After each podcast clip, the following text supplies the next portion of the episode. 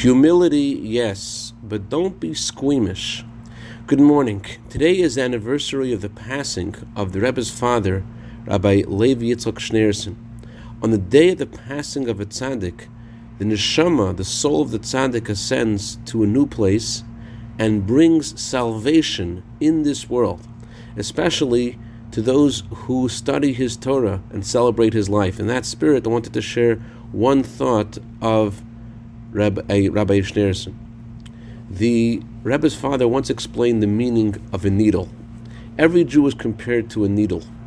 On the one end of the needle, you have the point. That represents the strength that you need to have to puncture the opaque physical veneer of this world.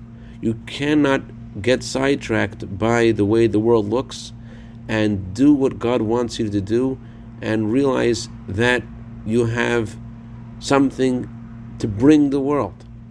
On the other hand, on the other side of the needle, there is the hole.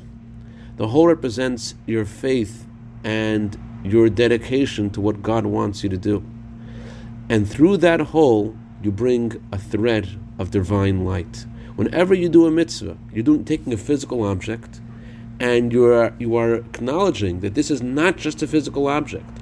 You're connecting with God. You're puncturing the physical veneer of this world. And how are you doing that?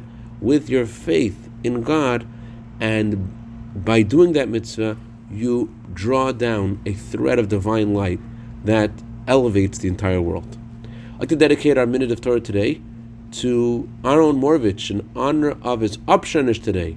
May grow to Torah Chupa Masim Tovim. Have a wonderful day and make a difference.